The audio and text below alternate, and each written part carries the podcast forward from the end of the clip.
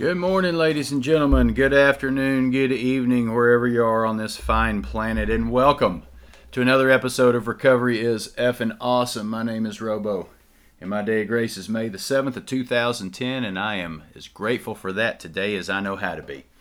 Hope everybody woke up, got some coffee in them, piss of gratitude, and ready to whoop some ass today. It's a beautiful day to have a beautiful day.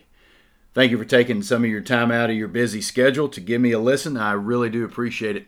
Uh, today's topic we had a meeting last night and it was about change. You know, when you come in the program, they say the only thing you have to change is everything. But what does that mean? Does that mean if you carried your wallet in your left back pocket, do you start carrying it in your right back pocket? If you go to a certain stop sign to, on your way home or on your way to work, do you turn left instead of turning right like you always do? It's really that simple. But what I realized was that when I came in the program, I had to change everything. I had to change the way I thought. I had to change the way I felt. I had to change the way I behaved. I had to change the way I reacted to things because whatever I was doing my way wasn't working. You know, a lot of people think that change is, is a negative thing you know, and, and I would agree that change is inevitable. We all have it, whether it's at home, whether it's at work, whether uh, it's it's just comes up in our day-to-day rat killing. We are going to have some things that change. Plans almost almost never go according to the way that we have it lined out. Now, when that happens, how do we react? Well, the key to you know dealing with change in I guess a, a normal societal okay manner is acceptance. Right? Page 449. Acceptance is the key to all my problems. All. Not some, not 32.5%, all of them. So, if I accept everything that's going on, then I have a better chance of, I guess, embracing the change. Whether I like it or not is really irrelevant, if we're being honest. But change is going to happen. How do I react? Every time something changed in my life, I could grow from it. So we could say that change brings growth. It's kind of a weird way to look at it, you know, but my experience is every time that I changed anything in my life, I grew as a person. So, for example, when I came in the program, I was beat down. I was, you know, that, that gift of desperation, as my friend Lisa used to say. You know, I had it. And I had to do something different. But I didn't know what that was until I had a sponsor who walked me through our book, you know, walked me through the steps using our book in the first 164 pages and go and do a shit ton of meetings and listen to people share their experience, strength, and hope, I started to change the way I looked at things. More importantly, I started to change the way I looked at myself. You know, because I was I was I always thought myself I was never good enough. I could never measure up, whether it was what my parents wanted me to be, what my wife wanted me to be, what my kids wanted me to be, or what I thought I wanted me to be. You know, so that was a huge change in my life. You know, so when I adopted this this lifestyle as opposed to the lifestyle I had before, you know, I started to grow. And here we are 13 years later and I'm happy, joyous and free. This is probably the happiest I have ever been. Now, when I was 18 and got a 1974 Camaro for Christmas, that that was that, that was a pretty happy day. I ain't gonna lie. Uh, that's a badass car, and I still wish I had it. but um, that's material things, right? And today I, I don't I don't want to say I don't get pleasure from material things because you know things are cool. Um, but I get more pleasure on a daily basis from the inside, right? I I I have serenity. I have peace. I have a, a calmness. I don't overreact when, when things don't go my way. You know, and it has a lot to do with acceptance. And, you know, so so changing the way that I live from the way that I used to live to embrace the, the sober lifestyle it was a big transition, and and it took I don't know probably three years before I fully embraced um, this, and and I started, um, I guess, using or living this lifestyle, um, you know, fully. Not that you know, just because of my my attitudes, my my reaction time to things that that piss me off or that things didn't go my way, you know, at the three year mark, I was still kind of jumpy. I was still kind of reacting. Uh, in my old ways. You know, I still had a lot of that old behavior.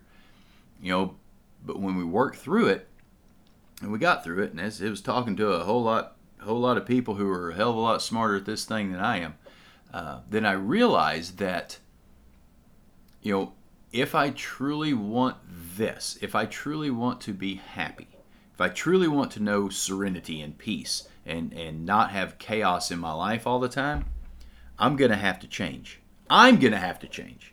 Not the world around me is going to have to change. I am going to have to change. And that was a huge deal because I don't, you know, at the time I didn't I didn't I didn't want to change. Uh, if I'm being completely honest, right?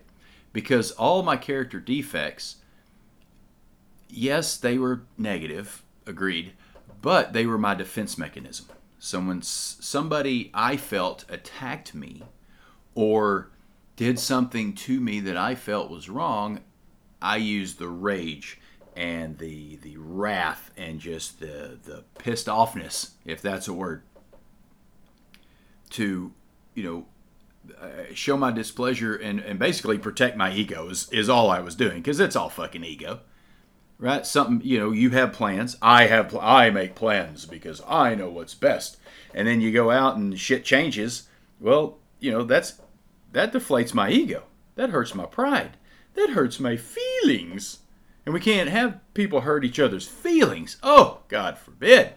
Because then, then the little boy comes out who's going to go sit in the corner like he's four years old and throw a fit because he's not getting his way. Yes, ladies and gentlemen, that used to be me. And if I'm being honest, every once in a while I'll still do the same thing. Just because I haven't fully grown up yet. So, when I accept things as they are, situations as they are, people as they are, and I can change the way I react, I can change the way I view the situation, I can change the uh, behavior if if I'm kind of acting like an asshole. Um, when I do that, leads me to the promise on page 100 of our hymnal. It says, When we look back, we realize the things which came to us when we put ourselves in God's hands were better than anything we could have planned. Hmm. Follow the dictates of a higher power, and you will presently live in a new and wonderful world no matter what your present circumstances. So, no matter what is going on in the world, whether somebody hurts my feelings, whether something at work gets all jacked up and, and, and doesn't, um, and, and some someone who outranks me wants to do it a different way, um, maybe a way that, that I, I think is nonsense uh, because I have a better way because I've been doing this longer or if someone you know says something I find unacceptable or does something I find unacceptable, the quicker I am to accept it and do my best to deal with it in a in a positive manner, the more I embrace change. You know, change does again, change does not necessarily have to be a, a negative thing. Change can be positive. I mean, if you live the way I lived, and now you're you embrace the sober lifestyle. You've been sober for a little over 13 years. That is a good change, my friends. You know, whether you're 30 days sober, hell, whether you're three days sober, that is a good change. You know, change can be good. Change can be scary because when things get different and we're we're out of our comfort zone, where we're not in in in the the comfort of things that we know, and that you know it's it, it it's kind of boring, right? But it's it's steady, um, and we don't have to to make ourselves vulnerable to other people because like I was, if if I am vulnerable, if if I you know tell my story and and share how I'm feeling and what's going on in my life, then people then then then that old me, that old scared 4-year-old little boy who's who's still subconsciously he's still here and my disease will tell me that if they know if people find out what I've been through, that they won't like me. And they won't want to be my friend and they will shun me like I like I'm a leper. Um, which is not true at all. It's all this shit that I make up in my head because my disease is still there. My disease is still trying to kill me even after 13 years. It is still trying to manipulate my thinking into going back to it. So the change in that thinking, I do things every morning, right? Because I have to stay ahead of this game. I have to stay ahead of my disease because my disease is there. Whether I realize it or not, whether his, his big, ugly, nasty Flint, Michigan tap water ass is coming out to get me right in my face, or he's silently in the background just waiting for my my thinking to to slip just a little bit or maybe my behavior slips a little bit and I start acting like the guy that I used to when I was drinking. Maybe things get a little I'm a little bit more irritable. I'm a little bit more uh, gruff in my answers when I'm talking to people. Maybe I'm not so friendly. Maybe I won't let the guy, you know, cut in line in the parking lot. You know, maybe I'm starting to revert to that old behavior because my ego is taking over. Because I'm not turned it my my will and my life completely over that morning to my higher power. Kept a little for myself because I need to feed my ego. Because my ego tells me that I am either the greatest thing walking around this planet. I'm smart, I'm good looking, I'm rich, I'm, you know, whatever it is that puts me on a level above everybody else. Or it tells me that I am the biggest piece of shit in the world and, you know, why would anybody want to be my friend? Why was why is my wife still married to me? Why do my dogs want to come up and, and have me love on them? Right? And so it's it's to balance that that mental fucktitude when I mentally fuck myself is I I need to read, meditate, pray. Sometimes I journal. I talk to another alcoholic every day. Um, I have to do that to stay ahead of this thing, and that's one of the biggest changes for me. Is I have made this a part of my routine. This is what I do every day and I enjoy doing it. I look forward to doing it because I get that peace and serenity that I had searched for for so long. I get that. And I wake up, and, and that allows me to wake up in the morning and choose to be happy. It allows me to wake up in the morning with, with, with a feeling of, of piss and gratitude and kicking ass. And it gives me a feeling that no matter what happens today, it's going to be a good day because my attitude is one of positivity and one of uh, gratitude and one of excitement for whatever the world is going to throw at me today because I know for a fact, because experience has shown me, that my higher power never gives me, ever, ever gives me more than I can handle. Ever. And if I believe everything in, on the first 164 pages, which I do, page 100 rings true every day. As long as I am doing my best to turn my will and my life over to my higher power, no matter what's going on on the outside, inside, I'm going to be okay. And it is a new and wonderful world because the way I was living before, there was no peace, there was no happiness, there was no gratitude, there was nothing but darkness and angst and resentment and irritability. And the bottom of page 64 tells me resentment is my number one offender and it will destroy me more than anything else. More than anything else. Also says in our book that anger is a dubious luxury of other men. I cannot, and I choose not to be controlled by my anger and resentment today. And it's all because I do certain things in the morning. And it helps. And that's why I say today is a great day to make it a great day because it is.